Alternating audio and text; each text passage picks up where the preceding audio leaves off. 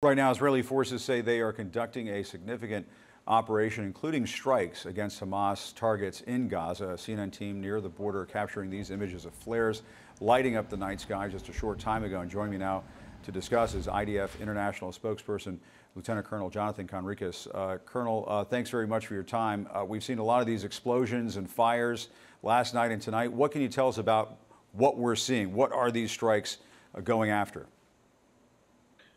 War continues. Well, first of all, good evening. Thank you for having me. War continues in Gaza.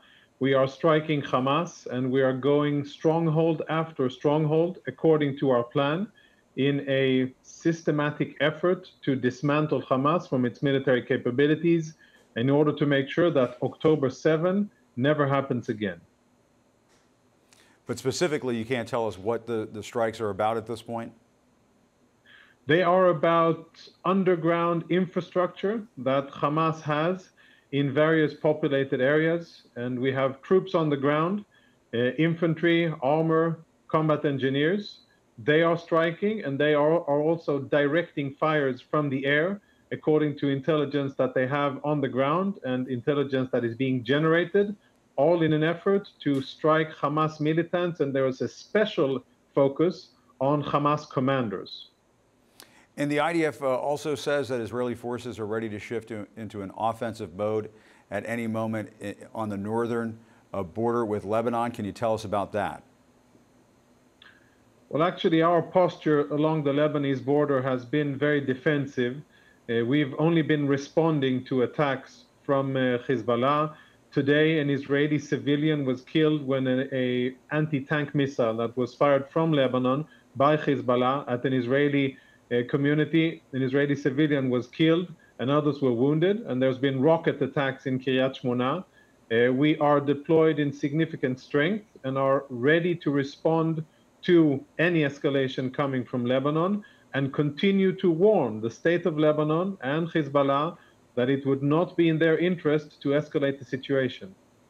And Colonel, all weekend long we've seen images of carnage uh, in Gaza.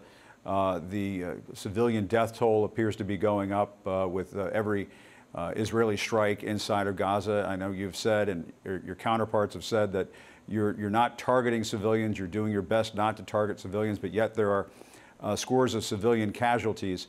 Um, I, am wondering at, at what point do you say these strikes have accomplished all that they can accomplish, and you have to shift to a more ground based offensive inside of Gaza to make sure that you're not causing uh, an excessive number of civilian casualties.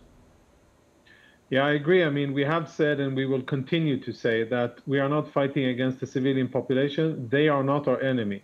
Hamas is. And the sad reality and the reason behind all of this really sad footage that we see coming out of Gaza, it's not Israeli activity. It's the fact that Hamas systematically, systematically hides behind those civilians. You know, there's an ongoing operation to try to evacuate Palestinian civilians from northern Gaza. More than 800,000 have already made the smart decision to do so. We've opened specific humanitarian corridors yesterday and today for the continued um, unhindered flow of Palestinian civilians south to safer areas. There is water in the south, there is access to food and medicine in the south, and it is definitely a safer and the safest area to be in the Gaza Strip. And we continue to call on the population to move south. We don't want them in the battlefield and we don't want them in harm's way. We want Hamas to stand up and fight, and we are going to take the battle to Hamas. And we really hope that the civilian population won't continue to be held by Hamas as human shields. And you say you want the civilians to move south uh, so they're out of harm's way.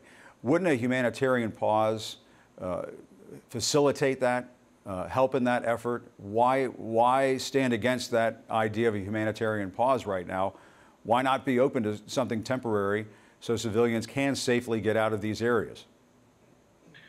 I, I, I, totally agree, and that's what I said. We've done that twice in two days. Yesterday and today, there were humanitarian corridors. We opened up an area along Salah ad-Din Road, which is the main road, and we told the Palestinians before, listen, between 10 and 2, there's going to be a pause, and we will facilitate the free and unhindered movement from the north south of Wadi Gaza so that you can be in relative safety. Take your belongings, take your family, and go. We have done this twice. We have issued Uh, okay. warnings and, and statements. It is Uh, exactly what we're doing.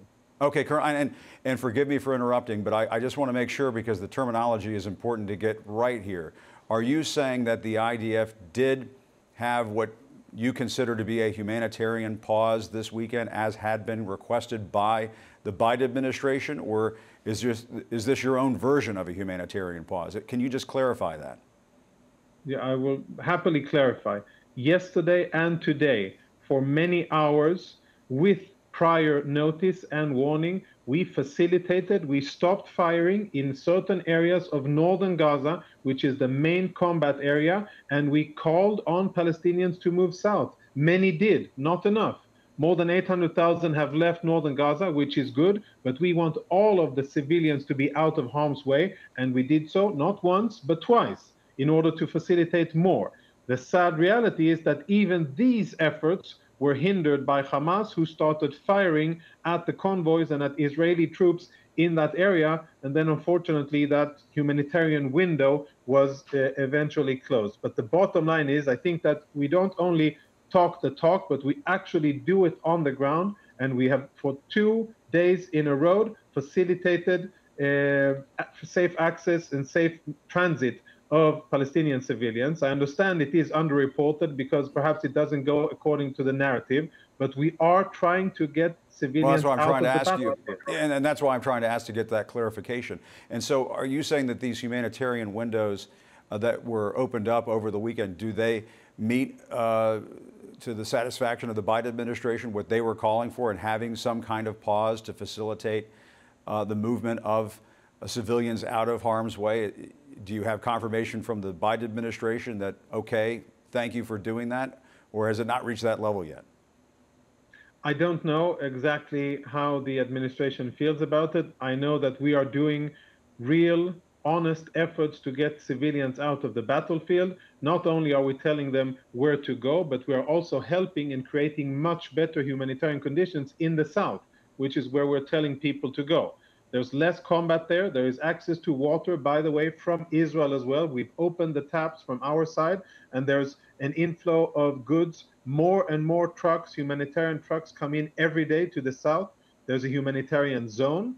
And at the end of the day, it's the best thing for civilians to do. And we are facilitating it, honestly, because we want a battlefield where we can face Hamas and make sure that we engage them and them only and beat them on the battlefield to make sure that never again will they be able to attack Israel. All right, Colonel Conricus, thank you very much for your time.